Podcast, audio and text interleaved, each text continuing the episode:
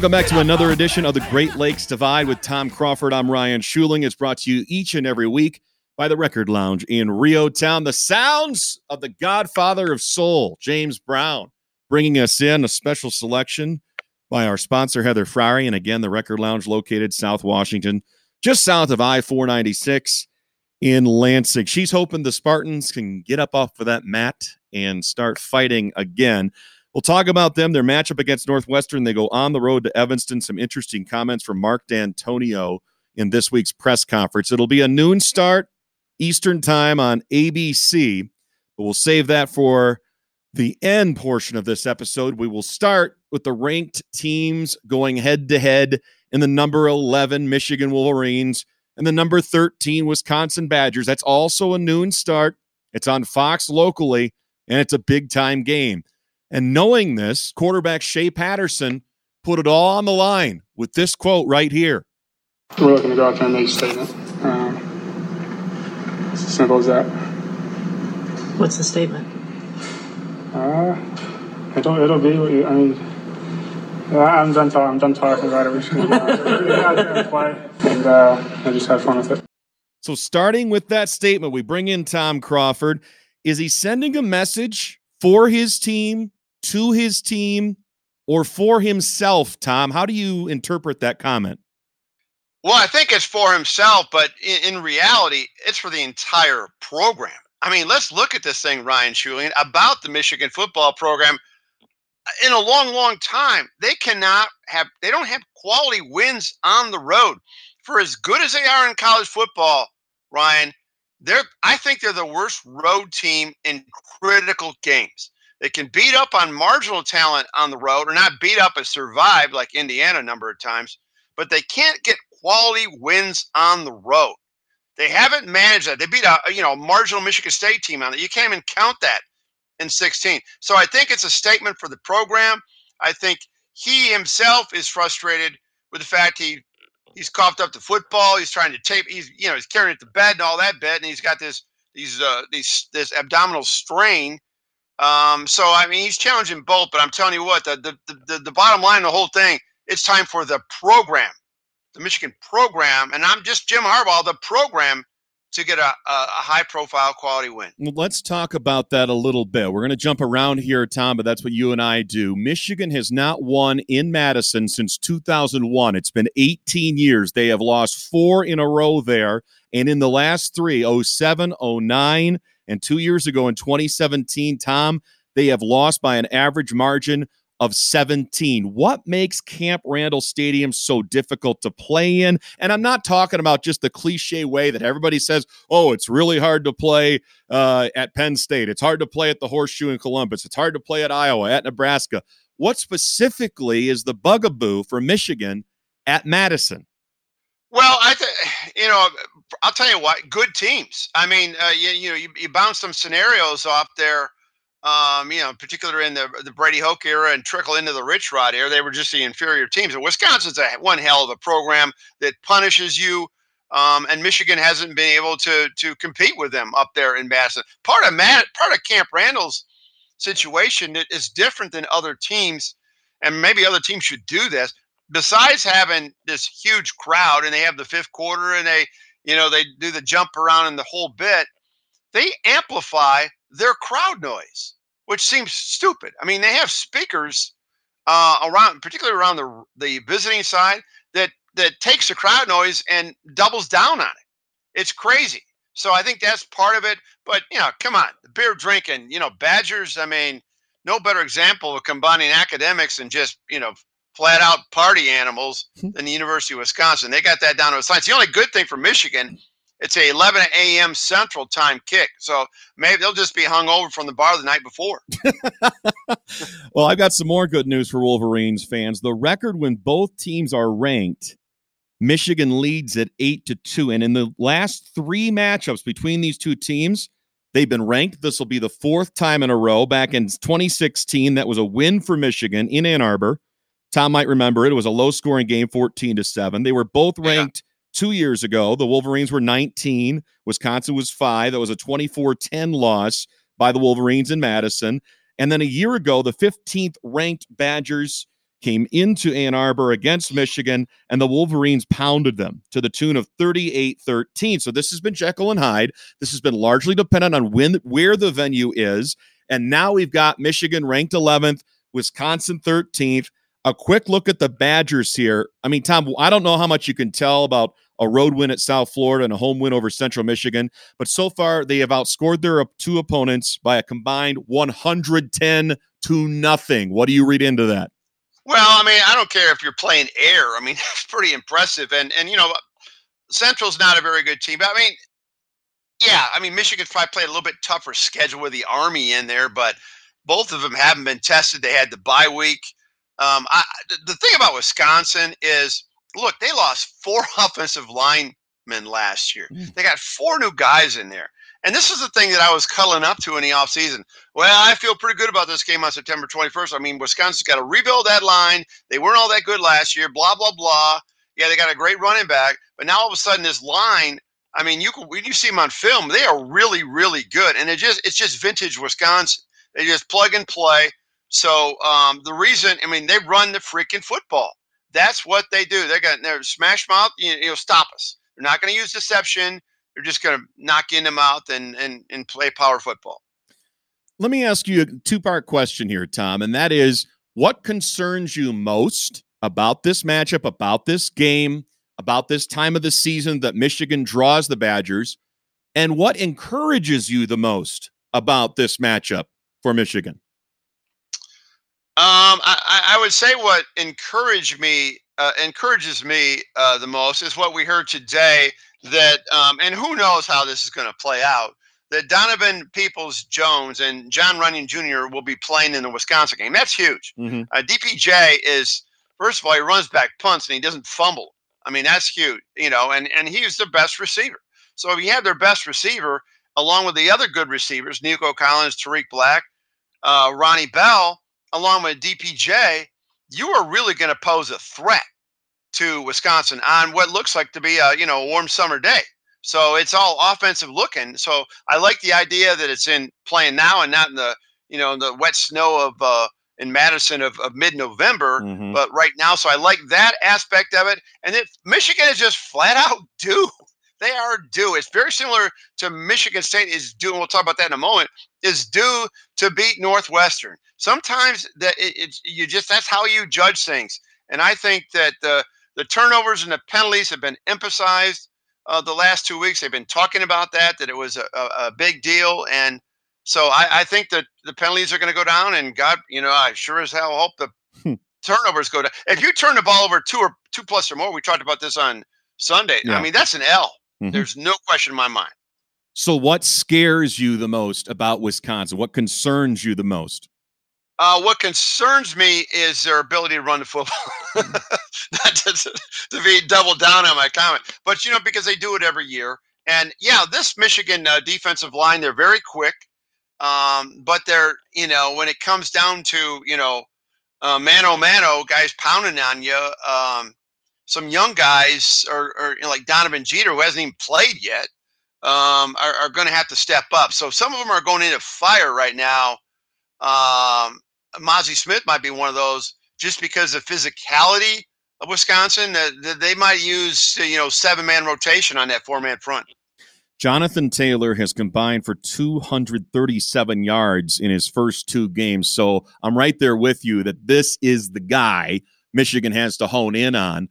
I you can't sell out entirely. I'm not sure you're going to see the eight man fronts that we knew they were going to do against Army, but a running back like Jonathan Taylor. This is a guy that conceivably could end up in New York as a Heisman finalist. What do you see in him as a running back, and how does Michigan contain him?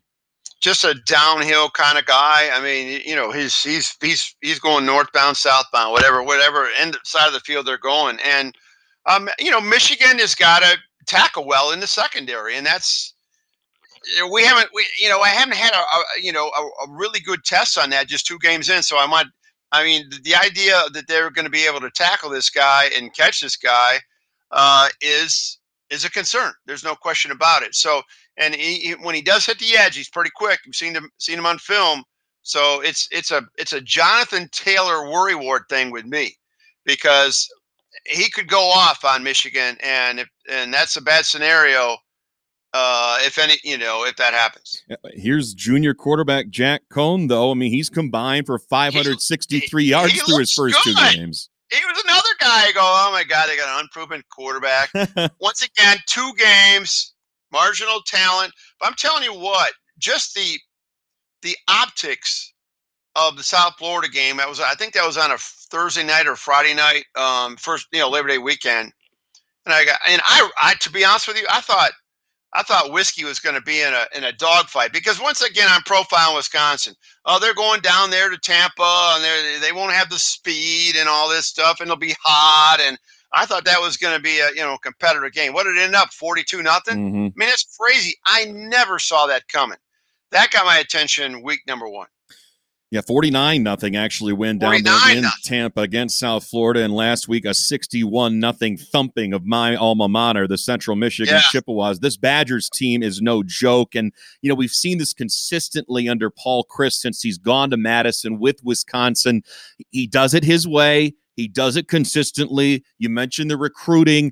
I mean, it's not as easy to recruit in Wisconsin as it is at Ohio State, but they get the hogs on the offensive line. They have studs up front. They win battles in the trenches. And I think that is why this is just such a difficult test, Tom, for these Michigan Wolverines who are very athletic and they have good size themselves. But for some reason, these corn fed, cheese fed Badgers up front, it is a daunting task.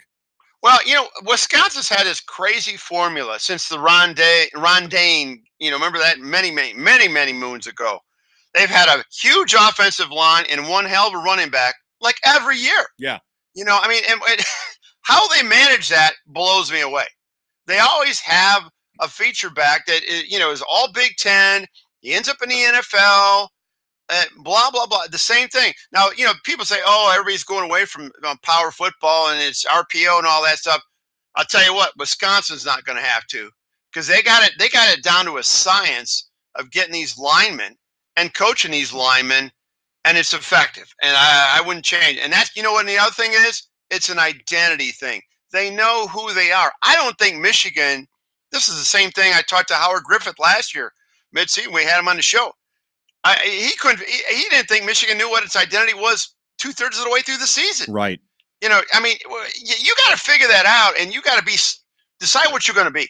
And I don't know if Michigan knows what it wants to be. I'm telling you what, though, Ryan, is that when I when I see Shea Patterson, he's got to watch Justin Fields play football and actually sell the defense on that RPO, and not you know just pull it out you know five feet from or, or five yards from the nearest guy. You got to get people to commit. I mean, that, that- that's a whole nother discussion. What's going on at Ohio State? But Shea Patterson is miles behind Justin Fields bil- eh, ability to to run the RPO two games in. Tom, I love that you brought that up because you and I both watching that Ohio State uh, just uh, shellacking of Indiana was a clinic. Brutal. And Fields was a big part of that. And I want to go back to we just touched on it, but in more detail, the Shea Patterson comment because I think it, it reveals so much. And I want to get your take on the return of Donovan Peoples Jones, the return of Jon Runyan. How much, as part of that offensive matrix, does that matter for Shea Patterson? Does that give him confidence? Is it psychological? Is this lurking presence of Dylan McCaffrey over his shoulder? Is that a good thing for Shea? Is that a bad thing for Shea? Where do you gauge his mental focus, his toughness right now, the comment that he made? Where is Shea Patterson right now heading into Camp Randall? I, I think the only thing that concerns me is his physical health. I think it's good, good, good, good all the way through. I think competitiveness at quarterback, uh, looking over your shoulder, is a good thing. I mean, I've flipped a little bit back and forth on that, but if Shea can't run this team, you got Dylan McCaffrey who's got great legs, and I'm not talking about a, a, a runway model. I'm talking about a guy who can run the football, and I really think that they should not hesitate, unlike the Army game, uh, of, of putting Dylan McCaffrey in because he can threaten that defense with his legs. I mean, what those second and third level guys at Wisconsin on the defense are going to have to think about that much more than they will it sh- with Shea. Okay, and the other thing, Donovan Peoples Jones is going to make a lot of good uh, quarterbacks feel more comfortable, as well as having your left tackle Jon Runyan Jr. back there too to protect you on on the backside. So I think that's huge, and yet it's the first game for Jon Runyan, so I mean, you're, you're, there's concerns about that element. Talking number 11, Michigan, number 13, Wisconsin. Big early season Big Ten matchup at high noon Eastern time on Fox. A great story. And I want to get Tom's take on this as well. Courageous comeback of Ambry Thomas in the backfield. Doctors were telling him, you know, he would be done for the year with colitis. That would not be the case. And here's Ambry telling the story in his own words. They told me a lot. They told me uh, what was going on with my stomach, and they told me like my chances like playing this season were slim to none. Like all the doctors said that like I was the only one on my own side. Like nah, I'm playing this season no matter what. They're pretty impressed with my case. They said they've never seen anything like it, and they're just really like just really happy how like I've dealt with everything, being in the hospital, just sitting in the hospital bed for like a month. Like, it was bad, but I got through it. How much weight did you lose? Like 35 pounds. I got down, yeah, a lot in the hospital. How'd you get back? Just working out, eating a lot, and that's all there was to it. Just doing extra stuff to get my body back right. Like when I wasn't here, me, my father, and my brother, we were working out at the Planet Fitness, so I was always doing something to get back. What How did have the you had to, interception? how have you had to change your diet? Um, not much, honestly. Um, I just know like certain stuff I can and can't eat, but it's like it's not the end of the world. So when you hear that, Tom, you send me that audio clip. This young man, everything that he's been through and, and what he means to this team, uh, what does it tell you? Well, I mean, that dude is resilient. When you have doctors telling you, when you have a doctor, which is a a, a, a, doc, medical doctor has an has an air about him, right? Authority figure, you know. Um, but when and we have multiple doctors telling him, uh, "You're not going to see the field this year," most people will start believing that right when they hear those words. They'll just check out. I mean, but this kid out of MLK Detroit is is a special kid. When you lose 35 pounds and you're trying to work, I mean, a football player losing weight is not good, especially when you're in the secondary and you know, I mean, you're you're Mhm. lean anyway, um, and and you have to be physical in the Big Ten. You're bringing guys down. That kid is at another level of resilience. I admire what he's done. I look at ourlads.com for comprehensive depth charts, and they're usually very good, very up to date, very accurate. I don't see him on the depth chart as of right now. What is his status for Saturday, Tom? Do you know? I don't know. I, I, I mean, he played the first two games. Yeah. Um, uh, I, I haven't heard anything. I mean, I wouldn't even, you know, these depth charts, especially when it deals with Michigan. um, I would, I would just ignore. To be quite honest, What- what- I mean, Michigan. Jim Harbaugh ahead. doesn't put depth charts out. Is that still the rule? Yeah, no, he doesn't. But he, but he, he, he does indicate, uh, you know, that there's a possibility of so and so. No, yeah, he's not gonna. He doesn't tip his hand. Jim Harbaugh looks at the game of football is anything that comes out of my mouth. Uh, is there anything that's going to hurt my chan- uh, team's chances of uh, of winning? Mm-hmm. and and he, he strongly feels that if you give the opposition a clear cut heads up of who's playing, then he's not doing his team a, a service. That's just the way he rolls. You know, we talked to Jim Brandstatter last week, and he was all about Aidan Hutchinson and the legacy, and his father, of course, being a legendary Michigan player, and what that does in carrying it forward and building what you were talking about, Tom, an identity that Michigan didn't have maybe two thirds of the way through what was a very successful season until their final two games. The story of Ambry Thomas, the developing story of Aidan Hutchinson. When you look at this Michigan team, and what their identity could be. How much do these two individuals contribute to that? And what does a story like Ambry Thomas do for a team's morale and spirit? Wow, that's a really good point, Ryan. Because a lot of times when you when you have these winning teams, and, Michigan hasn't won a Big Ten championship from 2004, there's always these you know kind of heart wrenching storylines or uh, of of resiliency, which I keep referring to of Mhm. of kids, you know, overcoming things and making comebacks and you know what they did in the off season together. And those are two great examples. And when you, if, I'll tell you what, anybody who's had a chance to talk to Aidan Hutchinson, um, whether it be media or just fans, whatever, this kid's a sophomore, man, but he, you feel like you're talking to a 25 year old. He's way ahead of his years. Obviously, you can see his, you know, he, he's he's a chip off the old block. Chris Hutchinson was a great football player. D line for Michigan. And I still contend, Brian, I'm always whining about Michigan losses. If Chris Hutchinson would not have gotten hurt in the 1990 uh, 28-27 loss to Michigan State, Michigan would have won by two touchdowns. Woulda, shoulda, coulda. That's Tom Crawford on the other end, right here. I'm always looking back on losses Oh. and Hutch, the big Hutch. That that, that Yeah. was a big loss, and uh, Michigan State just started going right over where his vacancy was, and uh, uh, we had a terrific day and, a, and an upset win. to me, the obvious answer to the question I'm going to ask you is Shea Patterson. So I'm kind of doing a tribute to Alex Trebek here with the answer first. And here's the question. If you had to nail it down, the one guy that needs to stand out to perform, and, and maybe it's not Shea Patterson, but some guy maybe that the fans aren't thinking of front of mind awareness against a team like Wisconsin, who is that guy? Well, I think it's it's Zach Charbonnet, the the running back, and in that man, when I say he's got to perform, he's got to get help from his friends up front. But I think he's got to get to the buck twenty five, buck forty range, uh, running. They have they're going to have to have balance. Which whenever Michigan loses, like when any team loses, it's inability to run the football, especially in the Big Ten. You got to run the football. I think Michigan State, when we'll get to them, they couldn't run the football very effectively last week. That's why they lost to ASU. You've got to run the football, and that starts with Zach Charbonnet. He's the guy, and he's going to have to get obviously in three figures and beyond. I think, like I said, 125 to 140 would be nice. All right, Tom, here we go. The current Vegas line has the Badgers favored by three and a half. So far, you are three and two on the season against the spread. I'm only two and three.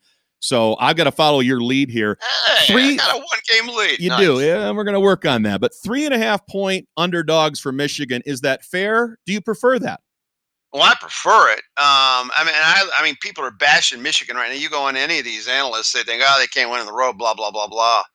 Um, I think, I think, uh, I think Michigan is is is not only going to cover. I think they're going to win outright, and they're going to win outright by one point. I have 17-16 Oh, in a quirky game. Uh, and, and not maybe as some people think it's going to be in the 20s. I, I think it's 17-16. I think the defense is going to reign for some reason in this game, even though it's going to be great weather, hard hitting game.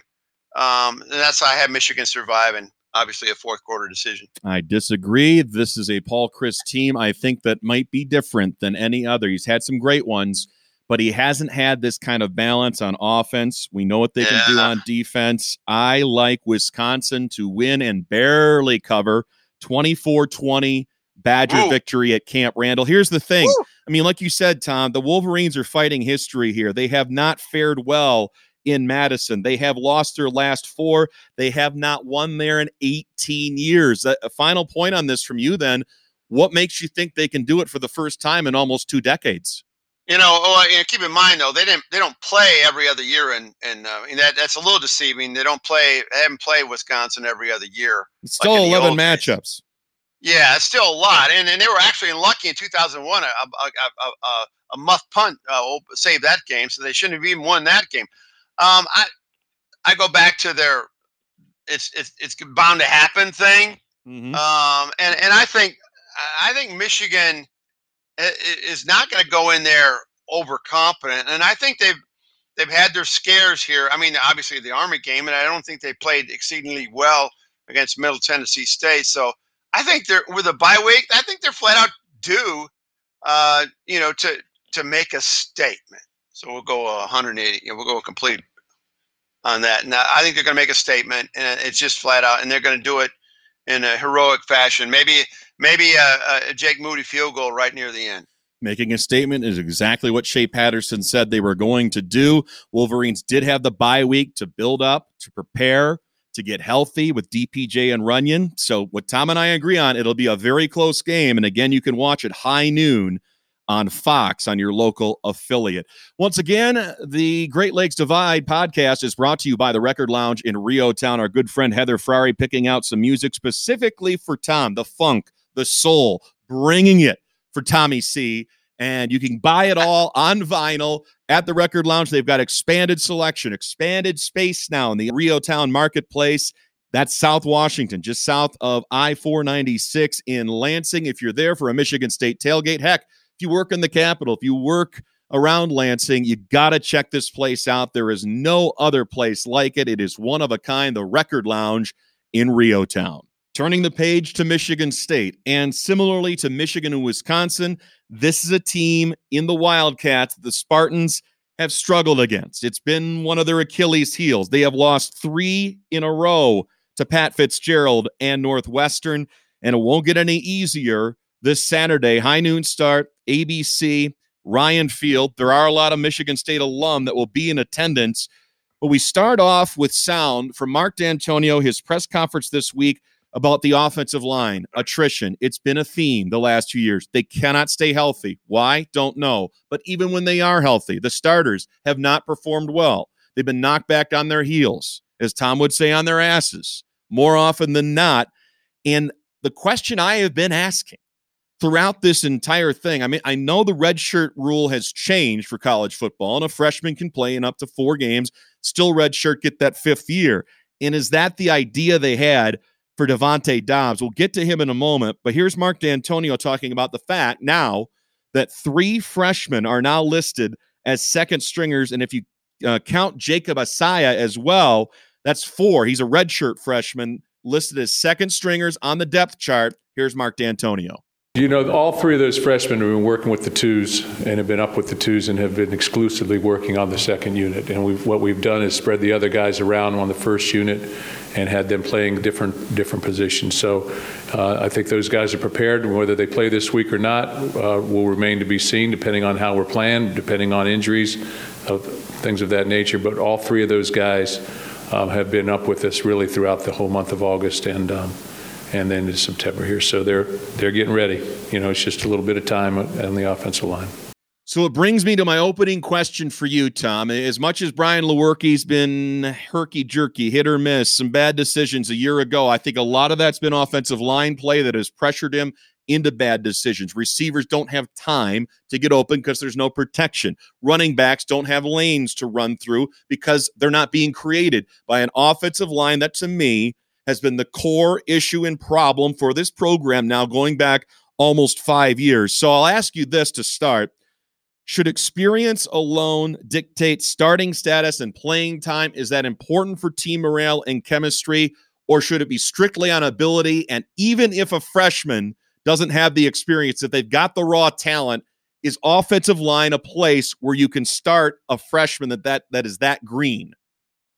Well, historically in college football, Ryan, you know, I've said this many a time. I mean, it's the toughest position to learn for a young guy, young kid out of high school, where all he did was just, you know, just mull people down um, to to to be an effective offensive line at early age.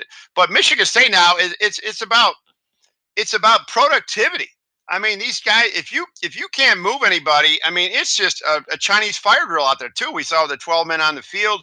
I mean, they have got they've got to figure out this offensive line thing down. I I I true I I couldn't agree with you more.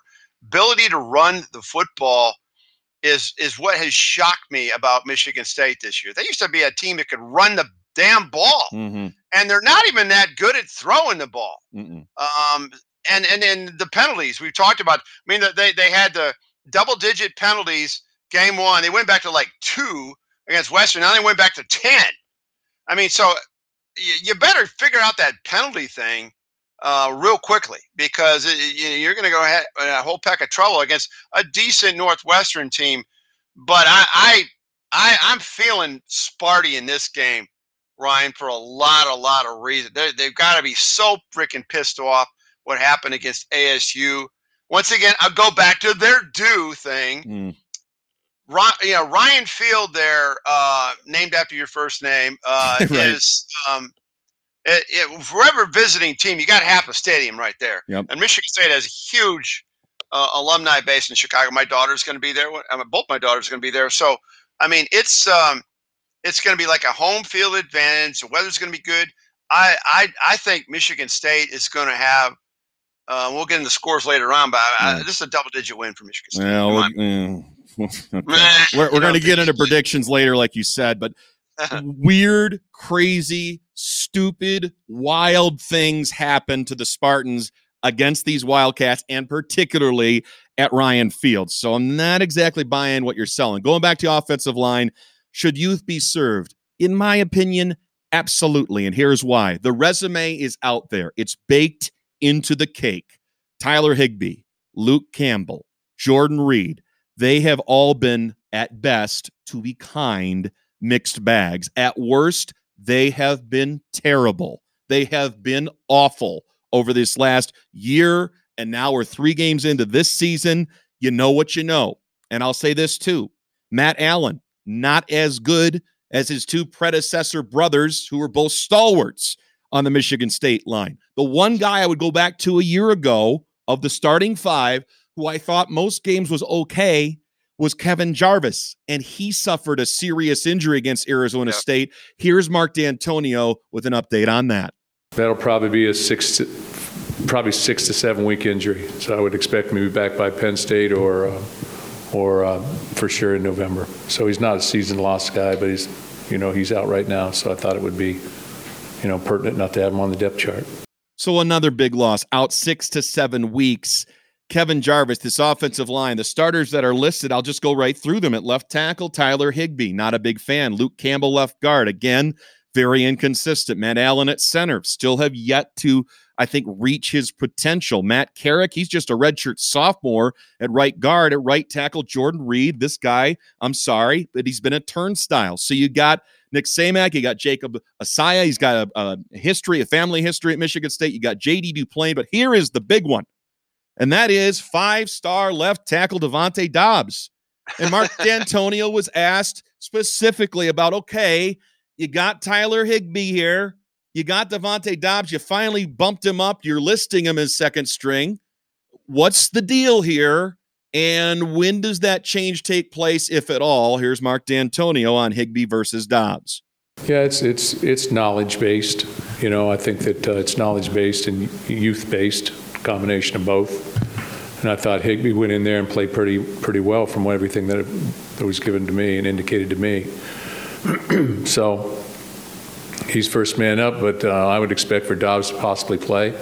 And, uh, you know, he's got to get ready to play. So there'll be a little bit more sense of uh, urgency, maybe, is what I would say. You know, when you're playing, it's different. When you get in the game, all of a sudden, everything becomes a little bit more important in practice.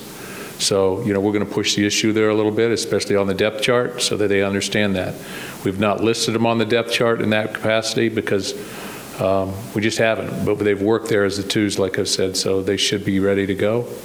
Uh, we'll see. We'll see how it all shakes out. Now, Tom, all we've been hearing, and I think it's legit hype, is that this Devontae Dobbs is the next Flozell, the Hotel Adams. That's been the right. comp. That's been the comparison. So what yeah, I'm asking then is, what is it going to take if, if he's now decided? He, he just said in that clip, Dobbs going to play. So you're three games in. You're going to play him in the fourth game. Presumably, you're going to play him more than four games this year. You're not going to redshirt him. Why not start him? Throw him into the fire. Let's see what he can do. Why is Higby even starting at this point? Oh, I don't. You know, I, I have no clue. I mean, I, I, I agree with you totally. I mean, we've been hearing about this kid when he verbaled like two years ago that this, you know, Tony Mandarich, right? Throw any name out you want to. Uh, he was going to be that dominant of offensive lineman. Michigan State needed, you know, they had great linemen a few years ago, uh, but they don't right now. I would too. What do you got to lose? I mean, put him in there for a couple series, see how he does. Things don't work out. Counter with Higby, just go that way. I don't know, but I'm not a coach, and and I I don't. You, you got to watch what's going on in practice. We don't know what's going on in practice. Maybe he's missing assignments in practice and may, you know, may, if that's the that's the case, uh, then you know he shouldn't play. But isn't this more a case, and we, have seen this, I mean, from a lot of coaches, successful coaches. I would say Bo Schembechler, certainly George Perles, the old school guys. And I think I would put Coach Dantonio in that category. And I mean that uh, in a lot of ways with affection. I love old school guys, Lloyd Carr being another, that they reward – they're upperclassmen, they're juniors and seniors. They paid their dues. They work through the system. They know the system. They have familiarity. They have experience. But, Tom, what happens when they just don't have the talent? Well, I mean, the bottom line is, you know, you compete for your job in practice in football every day. I mean, that's what good coaching staffs do. If you're not getting it done in practice, you got to win the practice. So um, I, I don't, you know, I don't care if the guy's been around for multiple years. If he's not the best, you're, what you're trying to do is is to to line up your 22 guys and all your your special teams, the 22 best guys that give you the best chance to win the football game. And I can't believe that Mark Dantonio is not doing that. I mean, he should be doing it. So I'm not, you know, my whole theory is don't get caught up in allegiance. I mean, Mm-hmm. seniors are not getting the job done. Sit their ass down. That's my opinion. I'm going to take a brief aside here. We're going to get to a very long and I think important soundbite from Coach Dantonio about kind of the state of the union with Michigan State. But I want to touch on a topic here, Tom, about the officiating in the game against Arizona State. The Pac 12 issued a statement, a correction, basically what amounts to an apology about the missed call at the end of the game that should have been leaping by Arizona State on the field goal attempt that was missed by Matt Coghlin. We're talking about the second one because he made the first one, but Michigan State had 12 guys on the field, and that was a joke and that was a crime. But he should have gotten what it would have amounted to be a third attempt at the field goal. This is an admission of the Pac 12. I don't want to go into conspiracy theories. I do think that subconsciously there might be an inherent bias for referee with a team from their own conference that they they're more familiar with. They've seen before. They know the ins and outs. Michigan State's this foreign entity. Why is it not a rule in college football that let's say Big 10 Michigan State plays Pac 12 Arizona State that the officials be from say the Big 12? Why and how would Pac 12 officials be officiating this game? I, I I'm clueless on that. And we talked about that last week. I mean, you take the same approach that you do in bowl games, which are the um, bowl games are the ultimate interconference play. You know, you, you match up two teams from two different conferences, and you let them play in a nice site, and you want to make sure you have a neutral. You want to have a neutral uh, officiating crew. My God, these these these uh, Power Five going against Power Five, which we're yearning to have happen uh, more often than we do, as opposed to beating up little sisters of the poor, if you will. Mhm. You have two Power Fives going at on home and homes like Arizona State did, Michigan State. You, exactly. You get somebody from the Big Twelve, I don't, or the ACC, uh, or the SEC. I don't. I don't care. But Mhm. I don't even care if you get somebody from the MAC. yes, Just get somebody in there that that that doesn't have that that affiliation. I think you're right. I think th- there's a subconscious element, or maybe they might be forgiving of certain tendencies of certain teams. I'm right with you on that. That's that's absolute stupidity. what it does by going with our theory, Tom's and mine, it removes the appearance of impropriety, whether it be there or not. it- Yeah, it, removes that doubt, an element. absolutely, no question. So, uh, that's so we're on the same page on that one. yeah, Fred Heumann, I believe, of Channel Six asked Coach Dantonio about that, and he basically said, "If ifs and buts were candies and nuts, we'd all have a Merry Christmas." He he didn't care. He goes, "Unless they were going to give us a forfeit." Well, I know it's you know, and Fred makes those statements, you know, those questions to get that at the end of the conference, you know, to get him to run on and, and issue it, you know, in that situation. But uh, hey, Les, Les, listen, why doesn't Fred Heumann ask him about the other scenarios of what happened? There were larger issues than, I mean, obviously that was a big deal, that no call there. But you know, if, if I'm Fred Heumann or the other media people, I'm not talking about you know that i'm not making a big deal of, of that anymore. Maybe you do that on saturday. My god let's start really probing into some of those other miscues by the michigan state coaching staff not having a spy in their quarterback at fourth and 13 you know trying to figure out how, how that defense is my god this historic defense if you will can let up a 75 yard drive at winning time. Winning time.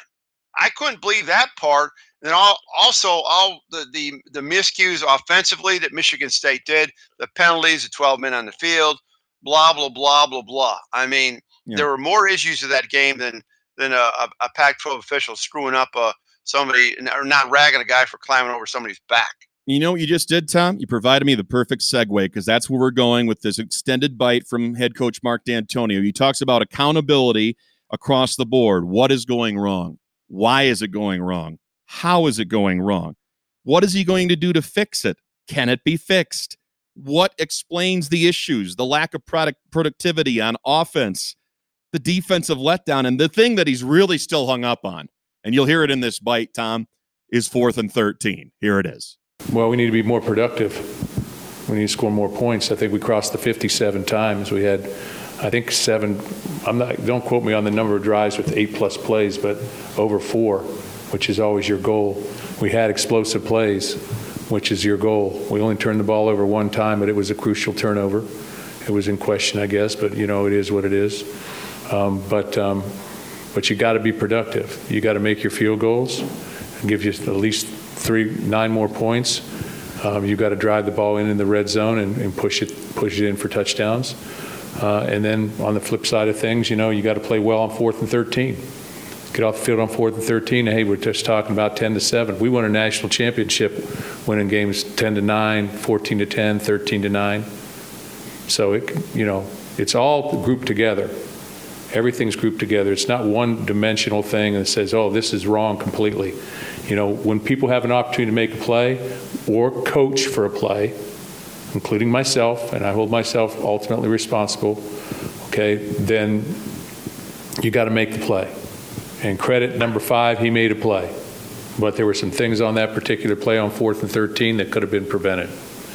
And, uh, you know, but the decision was made to play that particular defense at that particular time, right, wrong, or indifferent. Um, same thing could be said about the field goal. Um, same thing could be said about whether to take a shot at the end of the game. Believe me, I'm trying to do everything I can. I'm out there with a stopwatch every single pass play yesterday, timing every single pass play.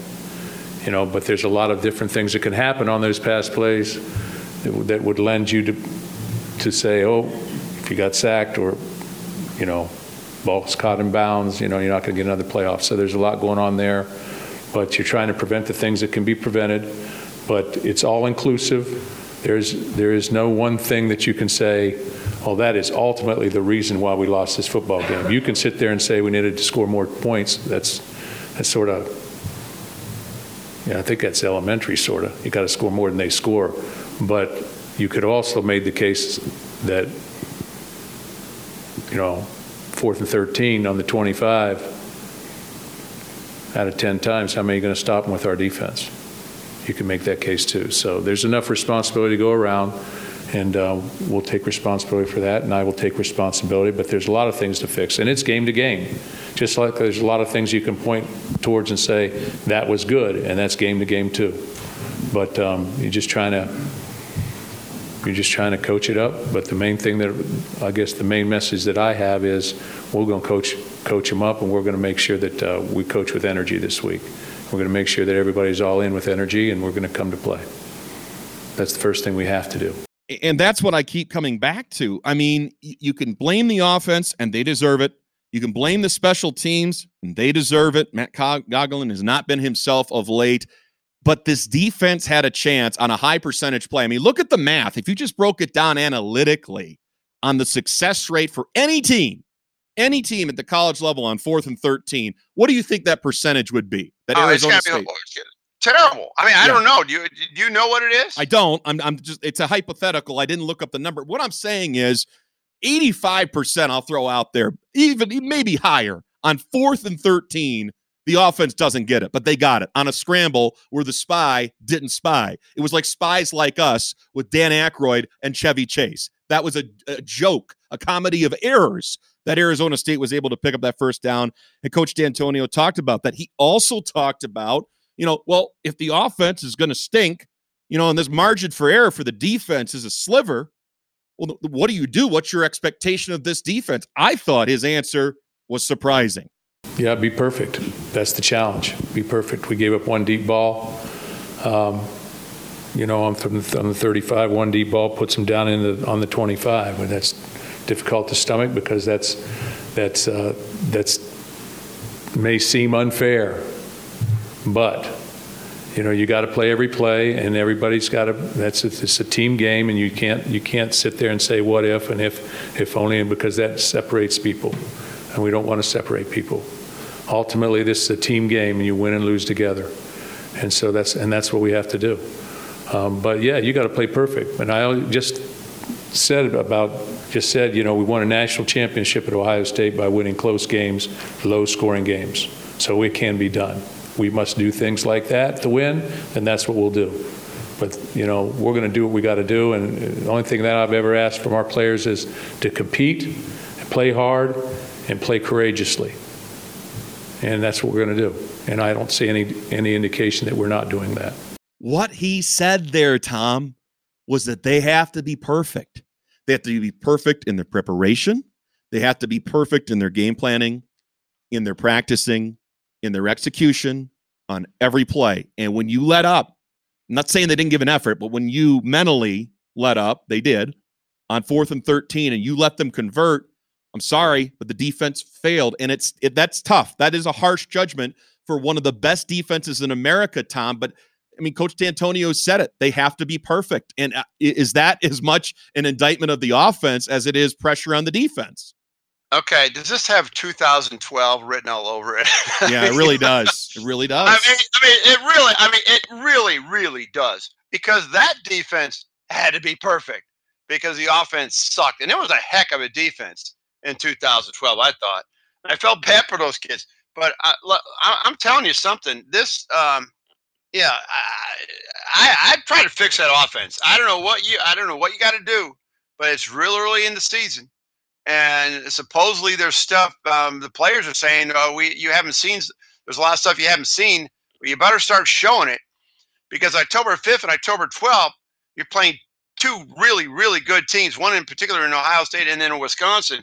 And you better get you better get hone all your skills well before then and get your toolbox out and, and start executing plays or else you're going to get blown out both games. Tom, look, okay, I'm not buying it. We're, we did not show anything. You have an offense that has sucked for the better part of a year and a half, and you're going to hide plays. You're going to hold them yeah. back. You're not going to let it all hang out and say we're going to figure this out. We're going to do it. I, exactly. Well, you had to. You can't. Might as well not hold it back. I mean, you're up against the wall, losing to an unranked Arizona State team that's now suddenly ranked, and you're unranked. Tom, because Tom, Tom, Tom, there's nothing to hold back, is my point here, is that you have to score points. If that means you expose yourself to everybody in the conference, every play that you have in your playbook, every right. trick in your bag, if that's what it takes right now, with all of the criticism of Dave Warner last year, of Bowman, now Brad Salem, jobs that should have been on the line, jobs that were not taken away, decked, you know, chairs on the Titanic that were shuffled around. You, you, don't hold back anything in the playbook. That is absolutely patently ridiculous if Michigan State issues that statement. And, and uh, yeah, I get pretty worked up about it. Here's the thing. Here's the thing, though. Northwestern, of course, we've talked about, has been an Achilles heel for Michigan State. The Wildcats have won the last three meetings. The more concerning part, and, and this is what really confuses me, Northwestern has done it, winning these last three games by scoring, get this, an average, an average of 40 points a game in those three games against Michigan State. However, flip side of the coin, fifth year senior quarterback TJ Green, he could be out for the year with a foot injury. He's had surgery on that. That turns the quarterback spot over to redshirt sophomore Hunter Johnson, who was shaky against UNLV, not exactly a defensive powerhouse. He was right. under 50% completing passes, 12 of 25, had a touchdown and a pick. He did run it 11 times for 55 yards and a touchdown. So he's got some wheels. Senior wide receiver Bennett Skowronek, that guy scares me to death. I mean, he was a nightmare for Michigan State last year. However, this is a, a Northwestern team that lost to Stanford 17 to 7. Okay, follow me on this, Tom. So they only scored seven points against Stanford. Stanford, in its following two games, has given up 45 points each to USC and UCF. Now, those are two pretty good teams, but Northwestern only scored seven against what looks to be a very bad Cardinal defense. What is the Northwestern offense versus Michigan State defense? What does that look like to you? That looks really, really bad. I mean, for Northwestern, right? If you want, I mean, that, Northwestern's not a very good football team. I, I, I saw a good, decent amount of the tape of, of UNLV and Northwestern, and I'm actually going to go the other side of the ball. I mean, UNLV is a bad football team, okay? and they ran the ball for over like, I mean, this, you know, Patty Fisher, all these great, you know, Northwestern's defense, they, they got over 200 yards, I think, rushing. And so I think Northwestern's got pro- uh, problems on both sides of the ball, Mhm. which is why I have Michigan State winning this game relatively easy. Now I got to stop you right there because I looked at the point spread for this and my eyes nearly fell out of my head. That the Spartans on the road against a team whom they've lost to three straight times, Doesn't matter. Nine and a half point favorites. Tom, that's a lot of points to cover on the road for an offense that has been anemic, and you still think the Spartans are going to do it. Yeah, because Northwestern's offense can't move across the street either. and then and, and- the other thing is that I think Michigan State will be able to run the football against Northwestern much more effectively than they did against ASU. And and so I mean I you know I mean this this is I have never been more competent in Wow. picking Michigan State to, to you know break this three year jinx. I mean I, I'm not I'm not caught up into uh, unless it's Michigan Ohio State. Right. I'm not caught up in this thing. Um, I gotta see it to believe it. I mean, Mhm. it's it's gonna happen. Final Saturday. score from you. Final score. Well, you know, I, I I had it 24-10 Michigan State, but just in the last five minutes, it just they scored another touchdown. Michigan State did.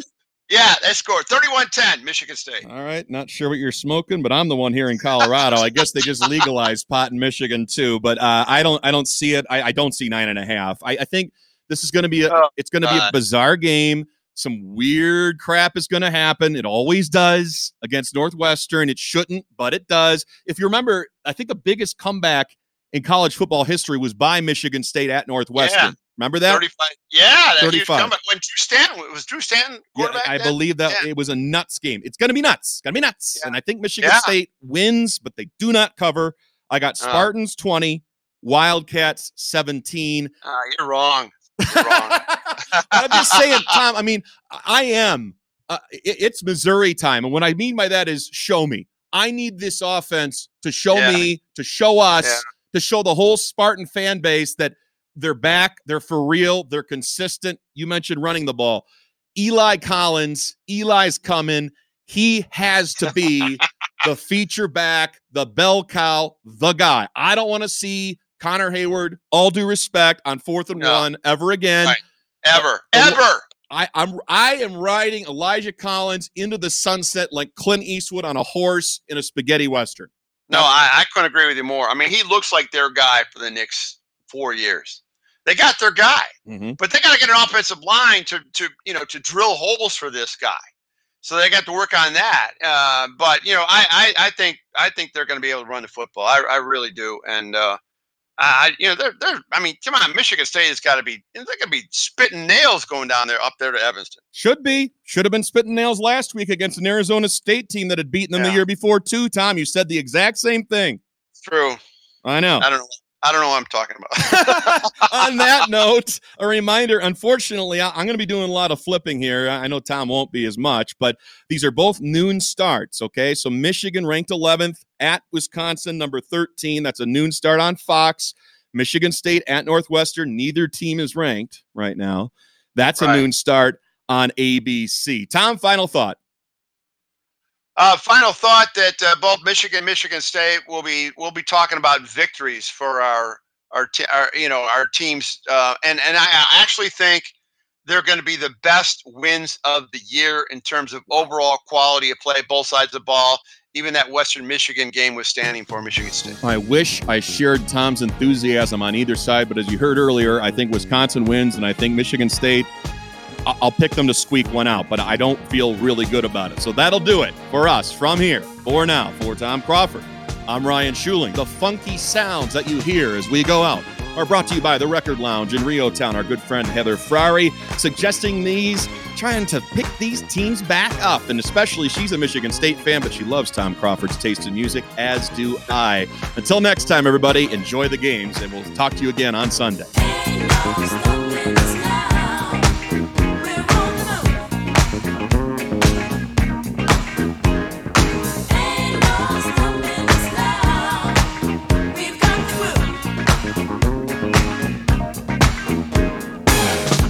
so many things that's held us down.